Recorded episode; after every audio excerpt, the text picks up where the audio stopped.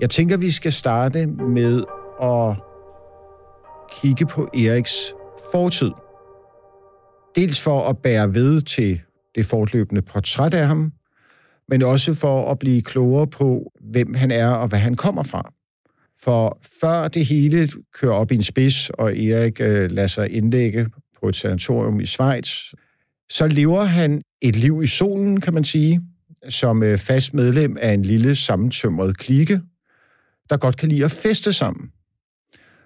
Medlemmerne af denne klike er blandt andet den folkekære sanger Liselotte Lohmann, og så øh, Morten Messerschmidt, øh, formand for Dansk Folkeparti.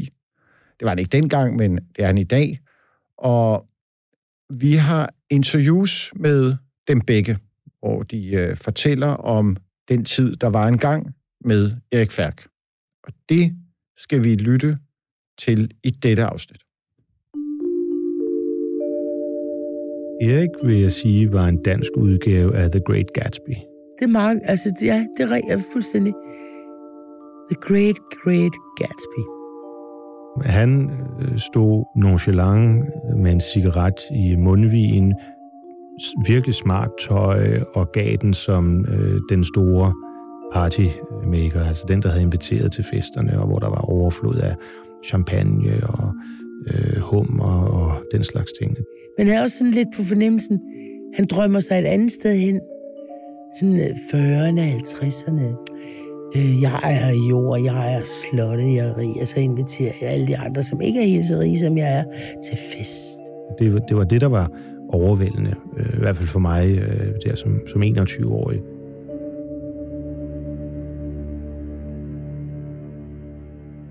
Her hørte vi så Morten Messerschmidt og Liselotte Lohmann give bolden op om Erik Færk. Hvad tænker du, Carsten Orton? Jeg tænker, at det på en måde er meget nemt at forestille sig, at det, de siger, øh, selvfølgelig er rigtigt. Man kan sagtens se øh, Erik for sig i den der setting. Og så samtidig så øh, kan man jo heller ikke lade være med at tænke på, at øh, det går nok noget tid siden, at det var sådan, når man tænker på, hvordan det så er gået sidenhen.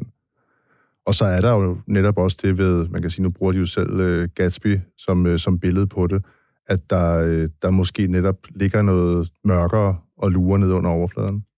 Ja, altså Jay Gatsby, som er hovedpersonen i Scott Fitzgeralds bog fra 20'erne om den her ensomme øh, milliardær på Long Island i USA, som holder øh, opulente fester, men som, det fremgår af romanen, også kæmper med en stor ensomhed. Ja. Når man møder Erik Færk, som man fremstår i dag, så slår det en, at han er et meget socialt væsen. Han øh, kan godt lide at have med mennesker at gøre. Han er meget snakkesalig og har åbenlyse sociale færdigheder. Hvilket jeg formoder også er en slags residual fra det liv, han levede engang, som øh, festens øh, konge. Vi er, antager jeg, i starten af nullerne. Ja.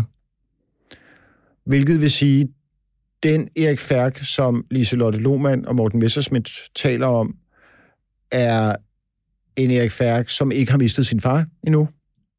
Det er også en Erik Færk, som øh, for et par år siden er blevet skilt fra sin første kone. Han bor på et øh, stort landsted ved Anisse i, øh, tæt på Helsinge. Han øh, var jo i en øh, årræk ansat som øh, IT-chef i Mærsk.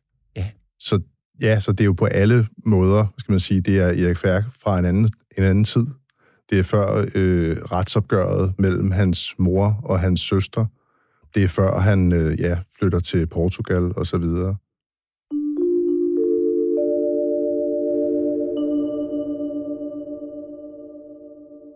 Jeg er inviteret til en barnedåb. Det er sådan en søndag jo, eller var det en lørdag, det kan jeg huske. I hvert fald havde jeg store tømmermænd. Og jeg øh, kommer til den der barndåb, og har store solbriller på, er virkelig pænt træt af, at jeg skal til den der barndåb. Og jeg er så ikke den eneste med tømmermænd. Der står en mand op ved barn, og er ved at lave sig en meget, meget stor drink. Og han havde også solbriller på. Og så kommer jeg op til baren, og så kigger han bare på mig. Vi kunne slet ikke se hinandens øjne. Og så siger han, vil du have en drink? Ja tak. Jeg vil gerne have en dobbelt gin og tonic. Og så tog han brillerne af, og så sagde han, mit navn er Erik Færk, og så tog jeg brillerne af, og så sagde han, mit navn er Liselotte Lohmann. Jeg anede ikke, hvem han var overhovedet. Og øh, vi ender ude i køkkenet, og der måtte man ryge ude. Og det, vi var mange, der røg jo. Og vi sidder 15 derude i sådan en stor rundkreds og griner, så jeg aldrig har oplevet noget lignende. Og Erik Færk altså, har jo fået nogle store, gode drinks, så han begynder at fortælle historier. Og han fortalte det med meget patos, og han fortalte det med meget indlevelse. Altså, jeg husker det stadigvæk. Jeg kan høre sådan de der grin. Vi grinede så meget. Og så var vi i byen hele natten. Og det var virkelig sjovt. Og så ringede han næste dag. Og så synes han, at vi skulle se samme aften, og så sagde det kan jeg ikke. Altså, jeg skal på job i morgen. Ej, det synes han virkelig. Altså, han var meget pushy. Altså, man, man var nødt til at sige, du, du må ikke komme. Du bliver ikke lukket ind. Han havde jo fortalt færk, men jeg kunne ikke forbinde noget som helst. Jeg blev inviteret til nogle middage og nogle fester, som er overdrevne store. Altså op i hans hus i Anisse. Og så begynder jeg jo at finde ud af, en mand, der bor i det her hus med et køleskab, der er proppet. Altså, alt var proppet. Der var jo sprudt vin, mad alle steder. Og jeg kunne ikke rigtig finde ud af, hvad fanden han lavede, altså.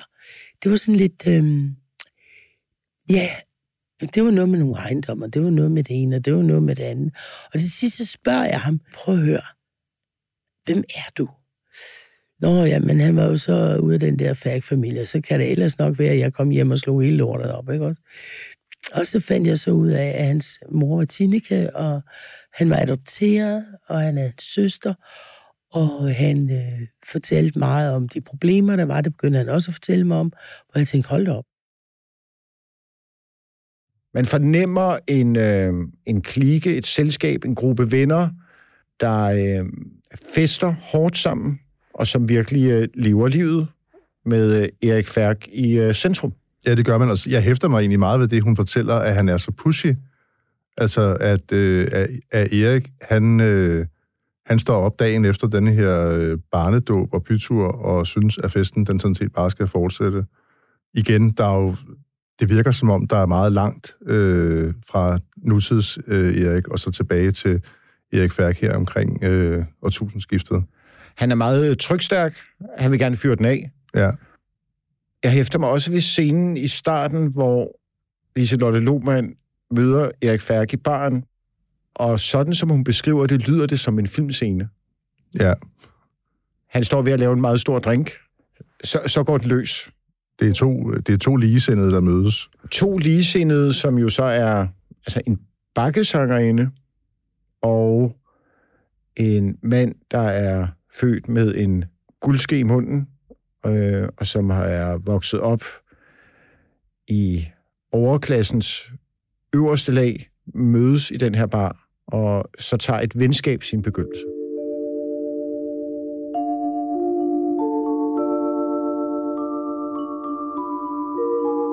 Det bliver vildere endnu, Carsten Norton, for Erik Færks gryende venskab med Liselotte Lohmann får en nyk opad, da hun bliver castet udvalgt til at medvirke i reality-tv-serien Big Brother VIP.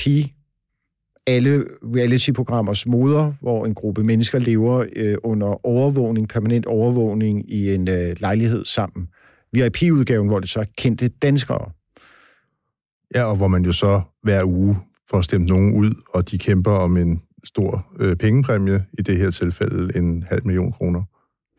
Og tilbage i 2003 er Lise Lotte Lohmann med i Big Brother VIP, sammen med celebriteter som Gitte Nielsen, Kira Eggers, Moses Hansen, Karlmar Møller og så fremdeles. Og hendes medvirken i det bringer Erik Færk i kontakt med en særdeles farverig gruppe mennesker. Morten Messerschmidt var også med i Big Brother VIP 2003. Jeg deltog for 20 år siden i et, et underholdningsprogram, vel at mærke inden jeg blev medlem af Folketinget, øh, der hed Big Brother VIP, hvor jeg mødte en, en række interessante mennesker. Og jeg så har lært Morten Messerschmidt at kende, ikke også? Øh, Morten Messerschmidt og, hvad hedder han, øh, øh, Tessel. Vi deltager i det her program, øh, som bliver optaget op i Norge. Jeg er den sidste, der bliver stemt ud før finalen, som så kommer til at bestå af øh, Liselotte, Michael Tessel og en, der hedder Thomas Bikam. Og han var faktisk lidt sur, ret pænt sur på mig, Morten, fordi jeg smider ham ud af huset. Det har han aldrig tilgivet mig. Men, men det er også, der ligesom kommer til at udgøre en, en enhed, og, og meget tidligt har det sjovt sammen i det der hus, øh, Liselotte, øh, Tessel og jeg. Og så lander vi i øh, Kastrup. Der står Erik Færk. Selvfølgelig. Der står han med sin kæreste og siger, at vi skal ud og spise.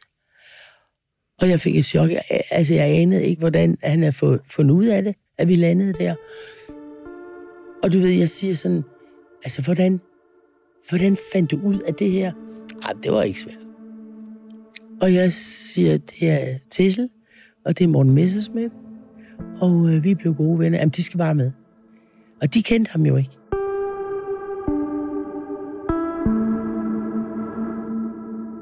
Der melder sig jo en mængde spørgsmål.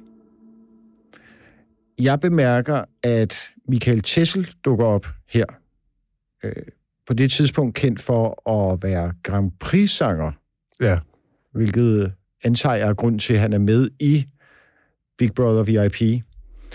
Men af interesse for os er jo, at han år senere sidder i Villa Adriana til mødet med Steffen Olsen Klut, øh, Tineke Færks advokat, og Merete Færk, med mål for øje at få Merete til at overføre sine A-aktier til Tineke, så hun får kontrol over dem igen.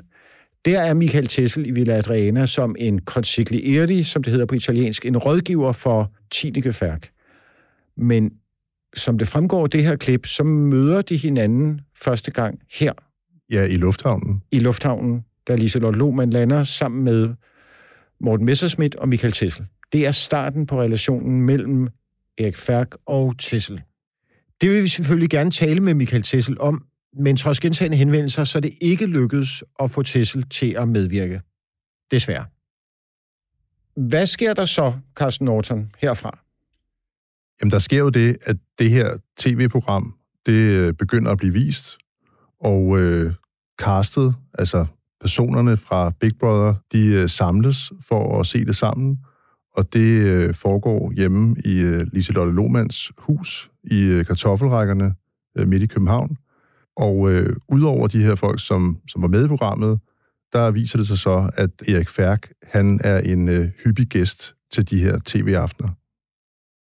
Han deltager i nogle af de her øh, fester, middage, sociale øh, arrangementer hjemme hos øh, Liselotte, og øh, vi bliver venner øh, på det tidspunkt og øh, taler sådan regelmæssigt sammen.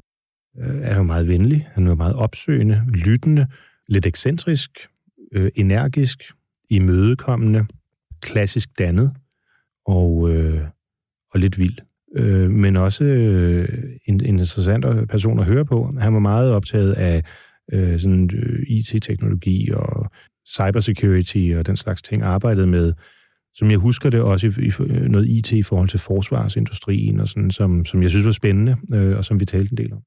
Jeg har indtryk af, at han synes også, det er meget sjovt med mig, der allerede på det tidspunkt er sådan lidt kendt i medierne fra det politiske, og øh, vi taler politik. Han er jo selvfølgelig sådan meget, øh, hvad kan man sige, nordsjællands konservativ af indstilling, Øhm, og han holder nogle fester også op i Anise der, sådan nogle poolparties og andet, som, øh, hvor, hvor jeg selvfølgelig er en, er en del af det, og altså, jeg fik klart indtryk af, at det var øh, det har det ikke været billigt at holde alle de arrangementer. Øh, og øh, jeg kom der fra, fra Frederikssund og var måske en lille smule benovet over at være en del af det her sådan lidt jetset-agtige. Øh, det kan godt være, at det ikke var jetset, som man ville forbinde det med i dag, men for mig var det i hvert fald relativt ekstravagant. Altså for det første er det jo et øh, tydeligt overklasse samfund, hvor øh, hvor penge øh, kun er et spørgsmål om, øh, hvor meget skal man bruge. Øhm, og så også hele øh, omgangsformen, altså den måde, man, man taler på.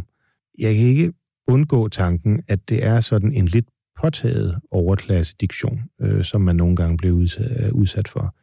Øhm, og det er egentlig sagt i al kærlighed, fordi det er jo, øh, det er jo kun fint, hvis man gør sig umage med sit sprog. Det, øh, det, det, det har jeg stor veneration for. Øh, men det var nogle gange, som om man trådte tilbage i tid, øh, og måske også unaturligt langt tilbage. Øh, og så altså hele den, det, det der univers med øh, tjenestefolk, altså nærmest upstairs, downstairs, altså det var jo virkelig fremmed for mig, og det havde jeg jo aldrig oplevet, øh, andet end i Matador og sådan noget.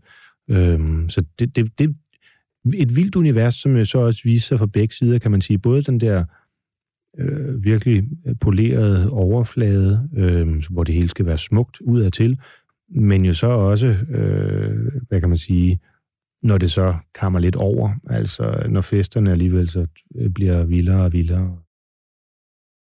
Det var Morten Messerschmidt, der fortalte om det festlige samvær med Erik Færk. Det lyder som om, at mødet med Erik Færk imponerede Morten Messerschmidt dengang. Ja, det må man sige, ja. Han kommer ind i en verden, han ikke anede eksisterede. Morten Messerschmidt siger om Erik Færk, at han var ekscentrisk, klassisk dannet og lidt vild. Ja, altså ekscentrisk og klassisk dannet, ja, det, det ved vi jo egentlig godt. Det vilde, synes jeg på en måde, er lidt nyt, i hvert fald i denne her sådan løsluppende forstand.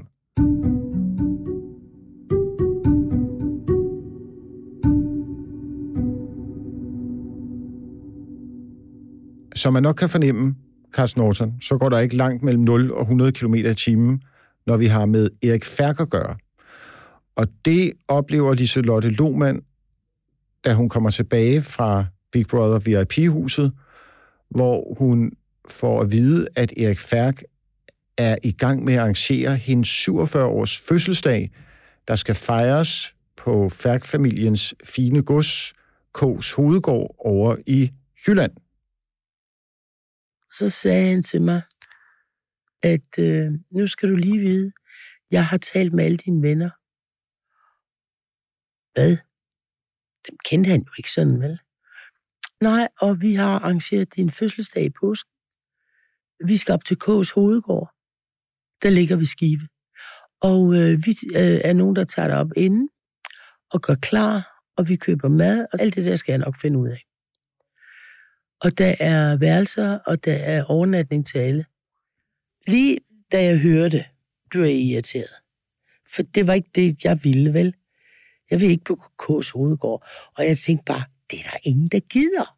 Der er ingen, der gider køre op til, til Skive og holde øh, øh, påskeferie i fire dage hos en mand, de ikke kender. Men det var der. Han allierede sig lige med nogle af mine venner. Og han stod for det hele. Vi har vel været en 25 stykker. 30. Der er vi så op i en 3-4-5 dage. Og folk dansede, og folk råbte, og folk skændtes, og folk havde sex. Erik var ude og skyde lidt op i luften. Tag et stort jagtgevær, så skyde lige op i luften. Det var helt vanvittigt. Kæmpe en middag af sange, taler. Og han rendte rundt, han havde det fantastisk. Fordi vi var der, og vi blev der. Så jeg tror også, han har sådan noget med at være alene. Det er svært. Men det er noget, vi aldrig nogensinde glemmer. Det var jo altså overdrevet sødt af ham. Det var overdrevet sødt af ham, siger Liselotte Lohmann. Men stadig er det jo værd at bide mærke i, at de kender knap hinanden, Liselotte Lohmann og Erik Færk det, det er jo af mangel på bedre at sige grænseoverskridende. Ja, øh, ordet invasiv falder mig også lidt ind. Øhm, og så udover, at det, som hun så siger, er overdrevet sødt af ham, så er det også, øh, så er der også et andet melankolsk over det. Hun siger det jo selv, han har det svært med at være alene. Ja. Omvendt kan man sige, det lyder som om, at det er en fest at være sammen med Erik Færk der er jo også en generøsitet i det, som øh, er værd at øh, notere sig. Bortset fra fester på K's Hovedgård og i Københavns natteliv, så opstår der andre sociale relationer mellem Erik Færk og Morten Messerschmidt og Michael Tessel, Carsten Norton. Ja, altså, man kan egentlig godt undre sig over, hvordan Erik Færk har tid til det, men øh, han har åbenbart en øh, kortklub, som øh, samles hver eller hver anden måned. Og der kan vi så forstå, at han på et tidspunkt inviterer øh, Morten Messerschmidt og Michael Tessel til at komme og være med. Typisk øh, kørte øh, Michael Tessel og jeg sammen, fordi vi kom ind fra øh, København op til, øh, til Anise, øh, og derfor også med henblik på overnatning, fordi øh, man ville ikke kunne køre derfra om aftenen, øh, og på grund af, at man havde fået noget vin og øh, måske en konjak og sådan noget. Øh, og så man satte ligesom øh, to dage af, og øhm, typisk så spiser vi så. Øh, der er arrangeret et eller andet mad, ofte noget, der øh, kommer udefra, et eller andet catering. Øh, og de andre deltagere er folk, som har jeg indtryk af, er, er nære private venner. Øh, naboen, øh, den lokale slagtermester og sådan, som, som, som spiller en rolle også i, øh, i Færks hverdag, hvor jeg måske bare er der en gang hver eller hver anden måned øh, i en periode. Og vi, vi øh, spiller så, som jeg husker det, typisk noget poker, øh, hvor, øh, hvor alle lægger 500 kroner i puljen eller sådan et eller andet. Øh, I hvert fald til at starte med, fordi som aften skrider hen, øh, så ville Erik gerne spille om øh, 5.000 eller 10.000 eller et eller andet, hvor jeg øh, måtte bare sige, det, øh, det er sgu ikke derfor, jeg er her. Altså, jeg synes, selskabet er fantastisk og hyggeligt og sjovt, men jeg gider ikke sidde her og få lommekvaler af at, at blive gejlet med på et eller andet. Øhm, det, og sådan tror jeg, at egentlig de fleste havde det. Øh, så måske var det sådan lidt show-off. Men, men, men for, det, det var jo først sådan senere på aftenen, at det der det blev noget, for ellers var det faktisk bare hyggeligt. Det lyder som om, at man virkelig skal gøre plads i kalenderen, hvis man øh, skal spille kort med Erik Færk. Ja, og tegnebogen. Og tegnebogen. Jamen, det, det er jo første gang også her, at, at vi hører nogen sige, at der måske også er en form for praleri blandet ind i det her.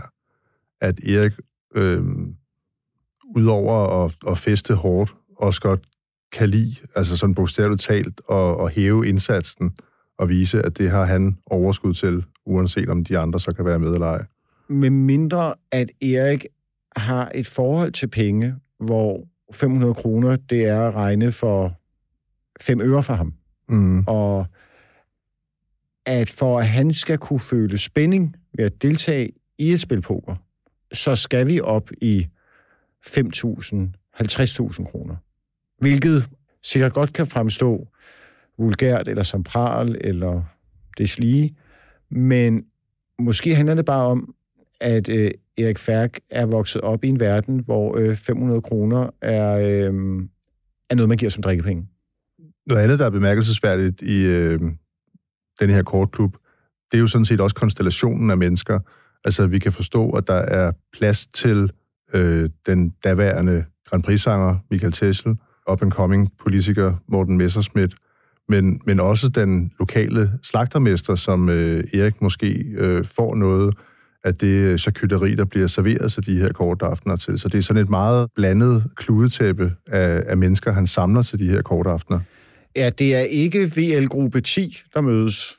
Det forstået som, at det ikke er meget øh, celebre, øh, øverste, øverste hylde mennesker, men mere øh, folk fra som man siger på engelsk, all walks of life, altså en meget farverig mængdebolle, vi har med at gøre. Ja, og måske dem, han sådan lige har mødt på det seneste, som han godt kan lide at være sammen med.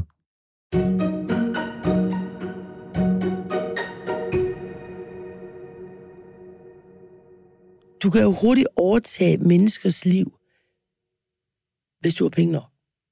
Det kunne han så ikke med mig han ville bare rigtig gerne være sammen med mig, og det var ikke noget med kasteri eller noget. Slet ikke. Men, men han er svært ved at acceptere et nej. Altså, man, man skulle tro, at han ikke har fået noget som barn.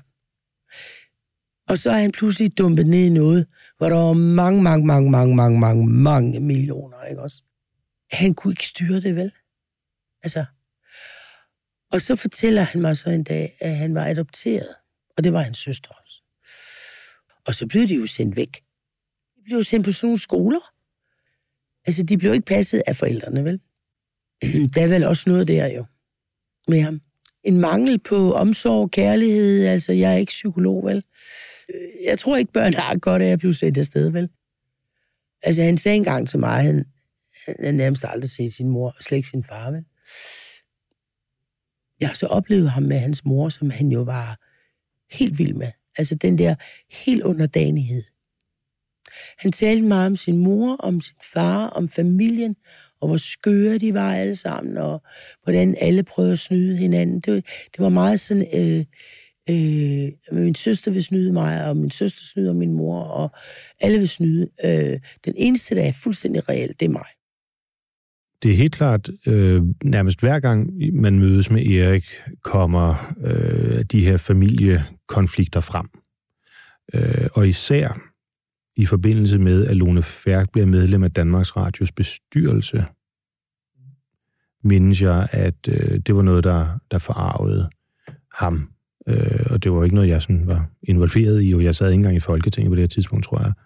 Øh, men, øh, men, men, men der var helt klart en, øh, et modsætningsforhold, og det fyldte rigtig, rigtig meget. Altså nu er det jo som sagt lang tid siden, jeg har øh, talt med ham, øh, men især i forbindelse med hans fars død, øh, husker jeg, at han altså havde nogle meget voldsomme oplevelser, som han også delagtigt gjorde os andre i. Det, jeg husker mest i forhold til Sten og Færks død og Erik, det er i virkeligheden de tanker om liv og død, som Erik og jeg har efterfølgende øh, og som jeg egentlig tror, jeg vil holde mellem os, for det synes jeg, selvom der er givet permission til at, at tale frit, øh, så synes jeg alligevel, det har en karakter af, af privatliv. Øh, men, øh, men det er noget, der optager ham meget, og det er noget, vi taler øh, meget om øh, i den periode. Det her med at, at miste, øh, er der øh, liv efter man er død, og hvordan kan man leve med de uforløste ting, som man, øh, man ikke nåede at gøre, mens man var i live. Altså Eriks far fyldte meget i hans liv, var en stor person, det er der ingen tvivl om. Øhm, og øh, for, altså i hans i Eriks tilværelse, og derfor da han går bort, der er det en af grundstenene i hans øh, tilværelse, der bliver rykket. Så der tror jeg i virkeligheden, at mange af de problemer, der så opstår efterfølgende, det har været i forhold til, at han prøver at være sin far, altså prøver at træde ind i den rolle, i stedet for i højere grad at være sig selv. Noget af det første, jeg hæfter mig ved i, øh, i de her citater, det er det her med, at øh, der er mange intriger allerede på daværende tidspunkt. Noget af det første, han øh, åbenbart, da han sådan begynder at få en fortrolighed med Liselotte Lohmann, det er, at han fortæller om nogle af de skærmysler, der er i hans øh, familie internt mellem ham og hans søster, øh, og så selvfølgelig forholdet til forældrene. Hidtil har vi jo sådan været af den opfattelse, at det er noget, der først begynder, da Sten og Færk dør, men, øh, men der er åbenbart et, øh, et længere indløb til, til de her ting, som så kører fuldstændig af sporet efter Steners død. Han taler om, at øh, alle snyder alle i familien. Den eneste reelle, siger Liselotte Lohmann, det er Erik Færk. Og det lyder jo meget som den historie, Erik Færk fortæller i dag. Ja. Men så siger Liselotte Lohmann også, at citat, man skulle tro, han ikke havde fået noget som barn. Citat slut. Og med det antager jeg, hun mener øh, kærlighed, opmærksomhed. Og nu tilkommer det jo ikke mig øh, at psykologisere på Erik Færk, øh, men ikke desto mindre vil jeg godt tillade mig at tænke højt om det, Liselotte Lohmann siger her. For hvis man forestiller sig det at være adopteret, det er jo et kors, man skal bære igennem livet, hvis man øh, dels aldrig kommer til at møde sine biologiske forældre, men også vidsheden om, at ens biologiske forældre har givet en væk. Det er jo i sig selv et øh, sorg, man bliver påført, som for nogle mennesker aldrig heler. Men hvis man så forestiller sig at blive adopteret til nogle mennesker, der så i virkeligheden sender en væk igen, i Erik Færks tilfælde til Herlufsholm, hvor han går øh, på, øh, på kostskole. Øh, det er jo svigt på svigt, hvis man altså godtager, det at blive bortadopteret er et, er et svigt, og det at blive sendt på Herlufsholm er et svigt. Men det lyder som om, at den voksne mand, Liselotte Lohmann møder, har et underskud, hvad angår øh, kærlighed, opmærksomhed, socialt liv, øh, venskab osv. Vi får også en smagsprøve på den grundlæggende konflikt mellem Erik Færk og Lone Færk, mellem øh, fætter og kusine. For Morten Messersmith siger, at Erik Færk er øh, i hvert fald øh, opmærksom på, at Lone Færk er blevet meldt ind i DR's bestyrelse, hvilket skete i 2006, hvor hun øh, blev udnævnt til bestyrelsen af Brian Mikkelsen, daværende kulturminister. Så allerede der har øhm, konflikten været i gang.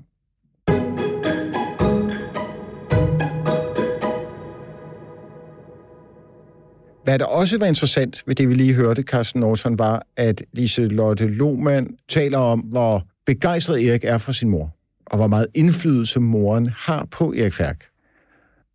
Erik Færk sørger for, at Lise Lotte Lohmann, bakkesangerinde, øh, folkekær skuespiller osv., kommer til at møde denne aristokratiske strandvejsfrue, Tineke Færk, som er jo ret vildt altså, at bringe de to sammen.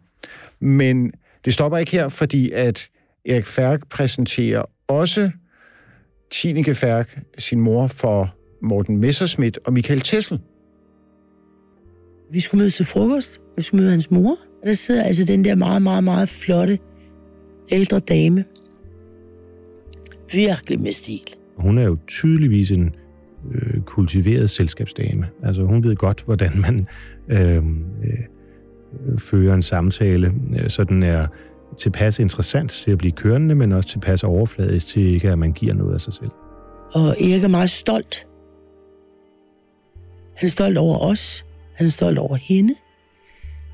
Fordi jeg ved jo sådan set ikke, hvad Erik har haft af venner i forhold til at vise nogle venner til sin mor, vel? Det var måske også. Men altså, det møde, kan man jo så sige, kommer der det ud af det, at Tessel får job hos hende.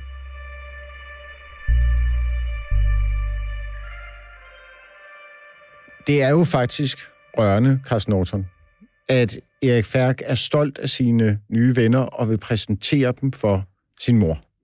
Ja. Sådan hører jeg det.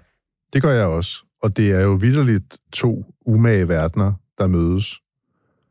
Altså denne her, ja, strandvejsfrue, og så de her tre venner, politikeren, sangerinden og ja, Grand Prix-sangeren.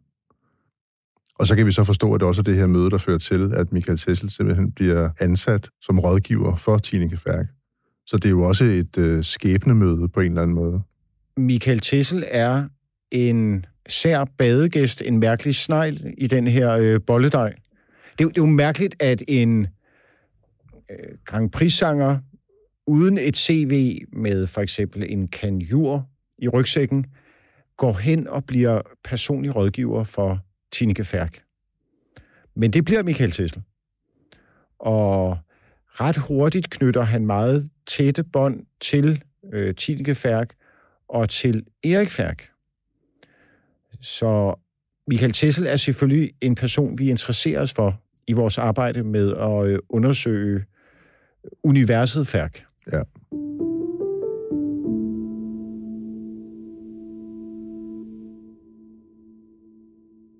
Erik, altså han, han vil så gerne være en del af noget, og en del af nogle venner, og, nogle, og så er han også en mega urolig sjæl jo.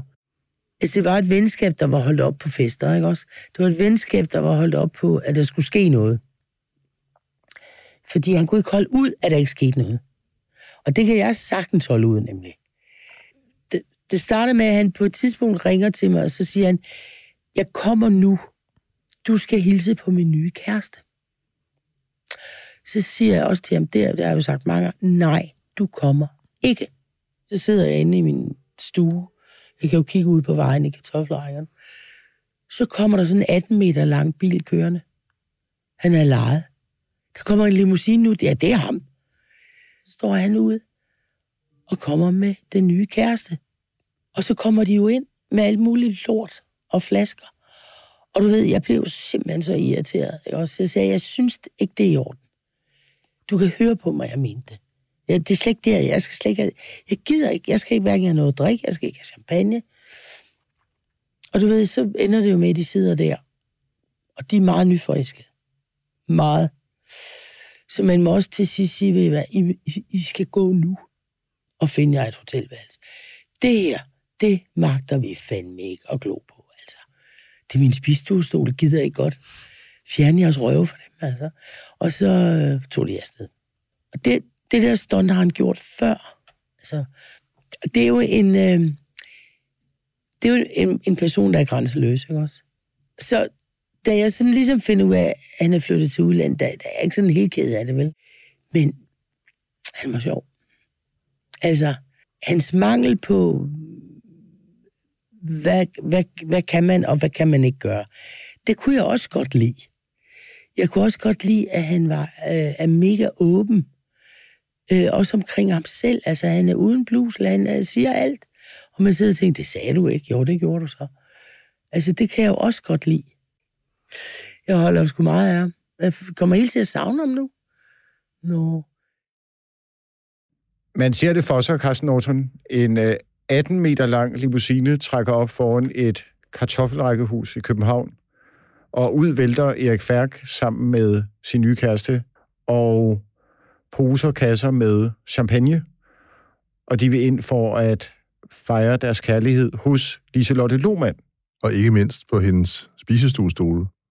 Det er ret voldsomt, og øh, det lyder jo ellers til, at hun er øh, en person, hvor der er ret højt til loftet.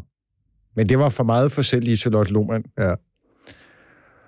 Hvilket accentuerer, at Erik Færk er øh, et ret intenst bekendtskab, tydeligvis. Ja. Og at han godt kan være, hvad nogle mennesker vil betegne som for meget. For meget øh, gang i gaden. Uanset hvad, så ender det her forløb med, at Erik Færk forlader landet, som Lise Lotte Lohmann også siger. Han tager til Portugal. Og det skal vi beskæftige os med i næste afsnit af Huset Færk. Hvad er der foregået i Portugal? Ja.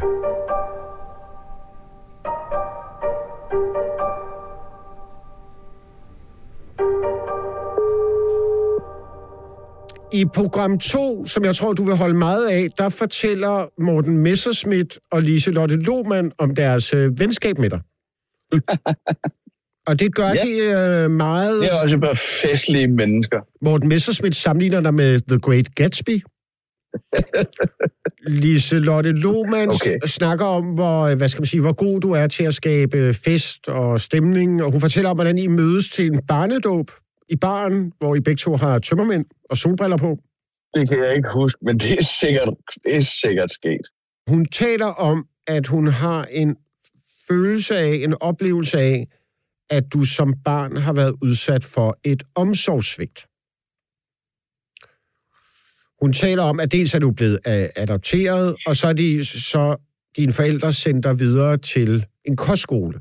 Øhm, og at det betydet, siger hun, at du har haft et underskud af øh, kærlighed, øh, opmærksomhed, øh, øh, voksenkontakt.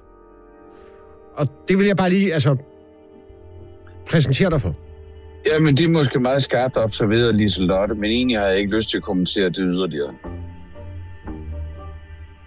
Huset Færk sæson 2 er lavet af Mads Brygger, Carsten Norton og Christine Rune.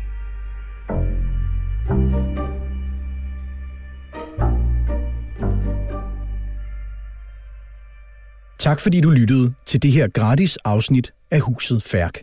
En podcast produceret af Frihedsbred. Hvis du gerne vil høre alle de andre afsnit af Huset Færk, både de afsnit, vi allerede har lavet, som ikke er gratis tilgængelige, og så alle de afsnit, der kommer i fremtiden i sæson 2, ja, så skal du være medlem af Frihedsbred. Gå ind på frihedsbrevet.dk og tegn et medlemskab i dag. Så får du adgang til hele sæson 1 og sæson 2 og alle de kommende afsnit, vi kommer til at udgive fremover i Huset Færk. Men du får også adgang til en lang række andre podcast-serier, og så får du adgang til alle de artikler, vi udgiver. Så gå ind på frihedsbrevet.dk og tegn dit medlemskab i dag.